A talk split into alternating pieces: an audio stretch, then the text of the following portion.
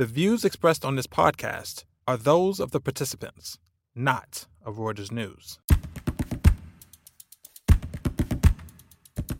Hello, and welcome to The Exchange, a conversation between Reuters Breakingviews columnists and the people who matter in economics, finance, business, and politics. My name is Pete Sweeney.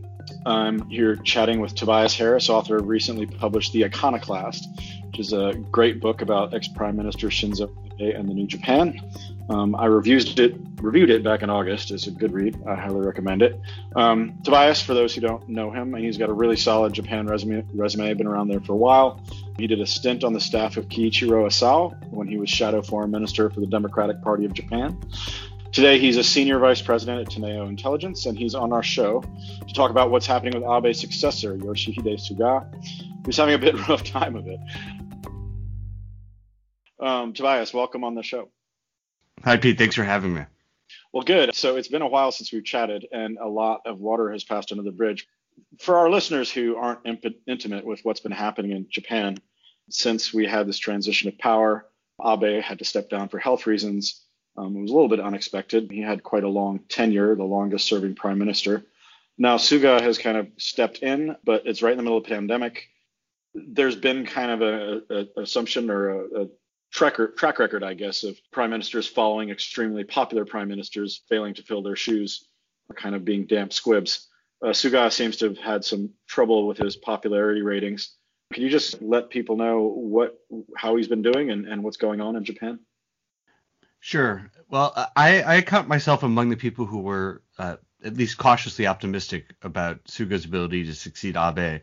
Um, not even because of Suga himself, but because I feel that uh, what we've seen over the last several years is that the Japanese public uh, has wanted uh, stability above all. And that, of course, was what Suga was promising. He had been Abe's chief cabinet secretary for the entirety of his second administration. He promised to continue Abe's policies. And generally, I mean, just as we saw when he took over, I mean, his approval ratings were among the highest a Japanese prime minister had ever uh, had ever received. And that, you know, I think all of that pointed to this desire for stability on the part of the public what's happened since then, of course, is the pandemic, and uh, Japan has its third wave has been worse than anything that it had seen uh, since the pandemic began last year. Uh, you've seen not only the highest case numbers, but just uh, more severe cases, more deaths, greater toll taken on the medical system, and all of that uh, has contributed one to very poor marks for the government's handling uh, of the pandemic, and then that in turn has translated into uh, really quite poor approval ratings for Suga. And the problem with that is that Suga doesn't have a whole lot of time to turn things around. He was elected in September to, to fill the remaining year of Abe's term as leader of the Liberal, Liberal Democratic Party. So in September, there's going to be another LDP leadership election and on top of that, the diet's four-year session or four-year uh, term ends in October, so you're going to have to have a general election uh, no later than October of this year. So he he's not in the, the clock is ticking on his tenure. You know, the LDP I think has been impatient and is watching the approval ratings tick down and is wondering um, if they're going to have to change horses, so to speak, in September. And and that really is where we stand right now. You know, is you know Suga able to stabilize his situation, uh, get out of the hole he's in as far as handling the pandemic is concerned, uh, maybe get the vac- vaccination campaign going, uh, and translate that into a mandate of its own later this year. Well, yeah, Japan was getting fairly good reviews about its management of the pandemic, and then we had kind of a bit of a seemed like a wheel fell fell off and uh, and cases shot back up and we're going back into a sort of lockdown. Um, I personally was looking forward to, you know, being able to travel there. It seemed like it was right around the corner, and then everything kind of came to a screeching halt. What happened? Well, I mean, to, to some extent, you know, when when we talk about the pandemic anywhere, I mean, we're seeing the similar similar phenomena everywhere. I mean, you know, what's been interesting to watch is. Uh, you know, Japan's course in some ways has been uh, almost exactly the same path that South Korea has followed. Um, and you know we've seen South Korea's cases shoot up, and, and now of course um, they're they've imposed controls and and I think have it more under control. But you know it's it's the same thing. I think people got a little lax. You know felt that they had, had, had managed it and, and kept case numbers at a stable level. But then, of course, you know, as a result, they they you know things gradually reopen. Of course, uh, the controversial issue as far as Suga is concerned was his commitment to the travel subsidy program, the Go To program, uh, and also the Go To Eat or Go To Travel program, then the Go To Eat program to promote dining out. And and he, he took a lot of heat uh, for those policies to subsidize, uh, you know, people spending, and and you can understand his position. Of course, you know, Japan had gotten used to record numbers of tourists every year, and of course, there's the, the the hospitality industry, the dining, all of them have been hard hit, and so you understand where he's coming from. But all of that just goes to show that the, you know there was a desire to have some sort of normalcy. You know, not being in Japan, I can't say to what you know what exactly everyone was doing in terms of you know not respecting the so-called three C's that Japan articulated last year. Um, but I, you know I do think you just get to a point where there's pandemic fatigue, and as a result, uh, people aren't as careful, and, and, cases start creeping up again. I mean I think where Suga has gotten the blame, and and not uh, not not unreasonably, is that I mean he did. You know, try, while trying to strike this balance between protecting the economy and providing public health measures, I mean, he has been very deliberate very slow to act. And, and maybe that's justified, uh, but as far as the Japanese public is concerned, they've watched this happen and and really feel that the government needed to be much more aggressive, in, you know, as numbers crept up, uh, much more willing to uh, impose, you know, declare a state of emergency, impose some some social distancing guidelines. Um, and now it looks like numbers are creeping back down after almost a month of a state of emergency in in Japan's biggest urban areas but it took a long time for the government to get to that point, and and that I think really has been costly for Suga politically. Can we talk about the condition of the economy? I mean, obviously he's got some causes for worry and some causes for reassurance. I mean, it does look like price inflation is is at risk of leaning towards deflation again. You know, but there's been other signs of improvement.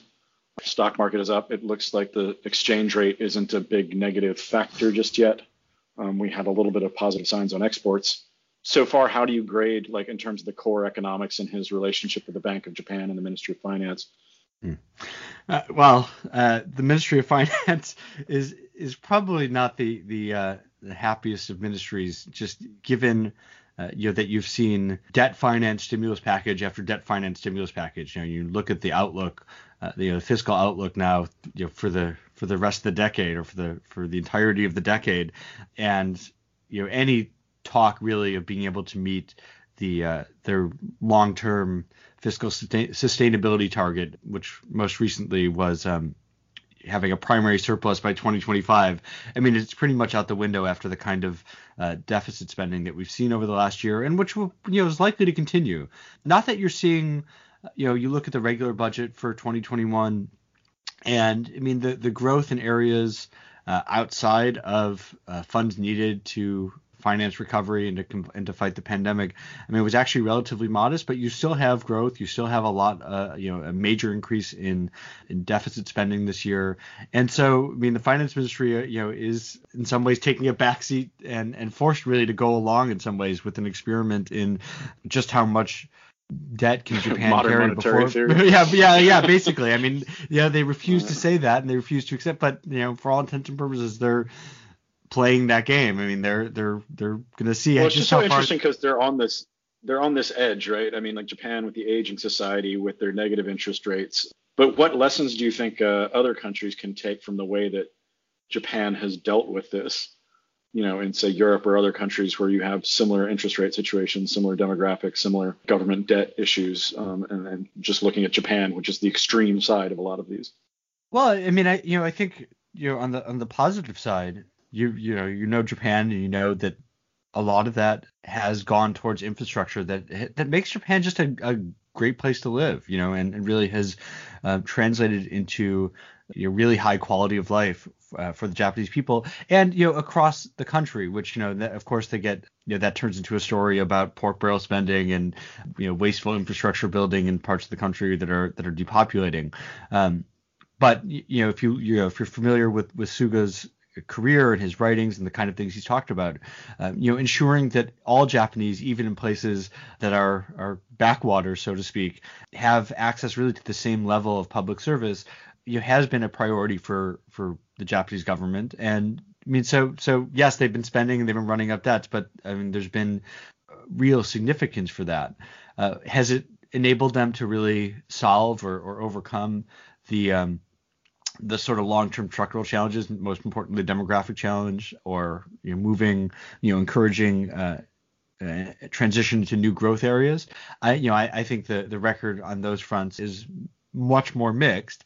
Um, you know, so ultimately, you know, running this debt without uh, really finding those sources of growth and therefore you know long term you know the future sources of, of, tax revenue you know that's that's harder to say what what about the olympics mm. you know we've gotten some mixed signals over whether the japanese government is is making its peace with them not happening or they're still holding on um, like a do you think they're what do you think the government is still realistically thinking that it might happen and b like what would what would be the financial and psychological impact of it if it if it misses well, you know, I want to answer. Answer the the last part of that first. Um, you know, I, I, I think the political importance and the psychological importance, I think, can be overstated. You know, I, I think um, certainly outside of Tokyo, I don't I don't think people have been particularly enthusiastic about the Olympics.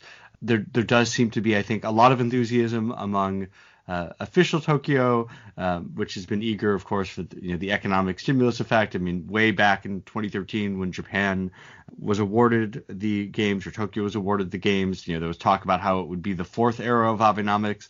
So, you know, I, th- I think at the official level, there's been a lot of enthusiasm that has not been matched with the public, and therefore, you know, I, I I think last year we saw, you know, I think there was a lot of questioning that if the Olympics are postponed, if they're canceled, what you know, what is that going to mean for Abe? And it turned out that actually people were totally fine with it. And I think you know the the downsides of holding the Olympics, you know, with with you know, international travelers coming and it leading to a spike in, in cases, I think that the risks of that politically are a lot greater than the risks of uh, well, a uh, you know if there was some sort of plan to postpone it again somehow, which yeah, that that has been discussed, but I, I, don't know how serious any of that is, uh, or outright cancellation. I mean, I think economically, uh, you've just given the you know that it's been something that uh, has been planned for um, you know by the by the tourism industry, by the dining industry, you know, the money spent on the facilities and so on. Um, I mean, I, I, you know I suspect uh, cancellation would be accompanied by uh, some sort of stimulus package. I mean, this is this is pretty much standard practice politically that would you know so that that whole I think would have to be addressed by the government. But uh, you know I I don't actually think it uh, becomes a major strike against Suga. I mean you know still the bigger strike is you know letting letting the pandemic get out of control. Um, so Suga has been behind the digitizing of the Japanese government, which um, I think everybody has supported for the past 20 years. is there any place else where he's he's being creative or he's I mean, A, I guess with digitization, which would yield pretty good, you know, returns in terms of efficiency. Do you actually see him getting someplace with that? And are there other areas where you see him being more aggressive or more effective at reform than than Abe was? Because I mean, Abe's progress on the reform front was, well, he definitely made some, but but you know, there were a lot of boxes left unchecked when he when he stepped down. Yeah, so so we have. I mean, really, we're going to see how how this digi- uh, digitalization of, of government services. And and I think you know the goal from that being that it also encourages more digitalization of the private sector where you know certainly among smaller you know small and medium sized enterprises you don't necessarily see the same embrace uh, of IT sort of looking for areas where there is low hanging fruit for Japan's economy. Suga is you know, I, I, think the thing that in some ways sets him apart from Abe is is you know, Suga is really a detail-oriented politician. You know, this, he's someone who really has a grasp of policy details. It's something you know he and this is an issue I think he's cared about a lot throughout his career, and you know, that may pay off in terms of you know, getting the rollout of their new digital affairs agency this year right. You know, ha- really having um, having a sense of, of the right levers to make it happen but you know the the verdict is very much out on on just how successful that could be compared to previous governments. The other area, I think, maybe even more importantly, is his climate pledge, and you know it really shows. You know, Abe, Paris, you know, Japan's uh, commitment was very modest. Um, Abe talked about the importance of climate change, but never really was able to follow through. There was sort of a lot of hand waving about um, the development of new technologies, but to the extent that Suga has, I think, encouraged both movement within the government and then movement in the private sector, uh, just through the you know the power of saying we're going to do this. Again, eh, you know, I think there are a lot of holes to fill in in the plan uh, to get to carbon neutrality by 2050, but I mean, it is a major contrast, and and and it really uh, does not make Abe look good. The extent to which Suga was able to come out in you know his first policy speech back in October and you know make this a priority, and and really has forced a response uh, across the Japanese government. We'll we'll see what they come up with in their um their base you know the next basic energy plan this year as they look at, look ahead at their carbon or their electricity mix, their energy mix uh, for this decade. But well, it, what is the it, plan there? Because I mean, just to interrupt, I mean, like Toyota came out and and just kind of like laid into the government, asked a lot of hard questions about you know how effective or how realistic this plan is, you know, to electrify everything given the energy mix. You know, it seems like nuclear is still in the freezer. How are they going to do it? that was uh, so one of the more interesting responses we saw after he made his announcement was that there was there was more chatter about you know a serious push on nuclear energy than we had seen. You know, something Abe came in, you know, talked about restarts, really wanted to do it, and then the energy just just fizzled out. You know, that there was there was enough local opposition, there was enough just widespread public opposition, uh, legal challenges, you know, and all of that. I think, you know, I think at some point Abe just decided he wasn't going to spend political capital to make it happen, and there there was a little more discussion. I mean, even within his own cabinet. I mean, Suga pushed back against some of it because uh, it does seem that the ground really hasn't been laid uh, with the public yet. But it, but it is hard to see how they do it without uh, a much uh, wider uh, restart of nuclear power uh, than we've seen thus far. But I mean, th- th- there's no question there are some major trade-offs. Um, they're going to have to address. they're they're probably going to have to be a lot more aggressive on um, uh, removing coal from their energy mix, but they're still, you know, of course, they're still building uh, or plans to build um, new coal burning power Stop plants. adding I mean, coal to their energy mix. Yeah, exactly. No, so they've they've got to do that. Still, I mean, it, it, still relies when you look at the plan, for example, they put out last month. I mean, they're still depending a lot on you know breakthroughs in battery technology, uh, breakthroughs in carbon capture. Uh, you know, they're they're of course betting on you know low emissions production of of hydrogen. Uh, all of that, you know, of course, remains to be seen whether that will happen. And so, you know, the plan is not there yet. And, and you know, of course, he doesn't deserve. You know, you can't give him credit for something that hasn't happened yet. But I think for you know, for a an effort to reorient a lot of what the Japanese government is focused on and what its priorities will be when it comes to just thinking about growth and where growth should come from. I mean, I think he deserves credit for that, and or maybe that just Abe deserves criticism for for not having uh, done that under you know on his watch. And you might recall from my book that that was exactly one of the missed opportunities, uh, maybe the greatest missed opportunity I think of Abe's tenure. So it's something to watch. It's not done yet, but I do think in the short time that Suga has been in office, I, I mean, I think it's it's right now it's probably his most significant uh, achievement on the positive side. And but and actually one more note about that, what it does show, um, you know, I think maybe uh, in case there was any remaining debate about this, that you know Abe in some ways was did did a little bit of marketing uh, when he rolled out the third third arrow back in 2013 and managed to convince everyone that it was about structural reform, um, you know, maybe maybe privatization and liberalization, and and for me, I looked at the third arrow and I didn't see that at all. I saw this as uh, a, an effort, a state-led effort to find new areas of growth. You know, this was uh, industrial policy in the 21st century. Uh, you know, a response to the fact that South Korea has its uh, industrial policy plans, and China, of course, has its industrial policy plans. Uh, various European countries have their industrial policy plans, and I, and this to me looked like Japan's response to that. And I think think Suga is very much carrying that uh, way of thinking forward. Doesn't mean that there aren't areas which they, you know, they want to deregulate and encourage the private sector to to do more, but this is very much using a variety of government uh, policy levers to to shape private behavior.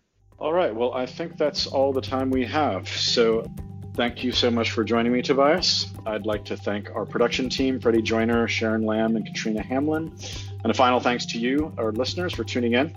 Check us out every day at breakingviews.com for articles. You can subscribe to our podcasts on Spotify, iTunes, and join us again next week for another edition. Thanks, everyone.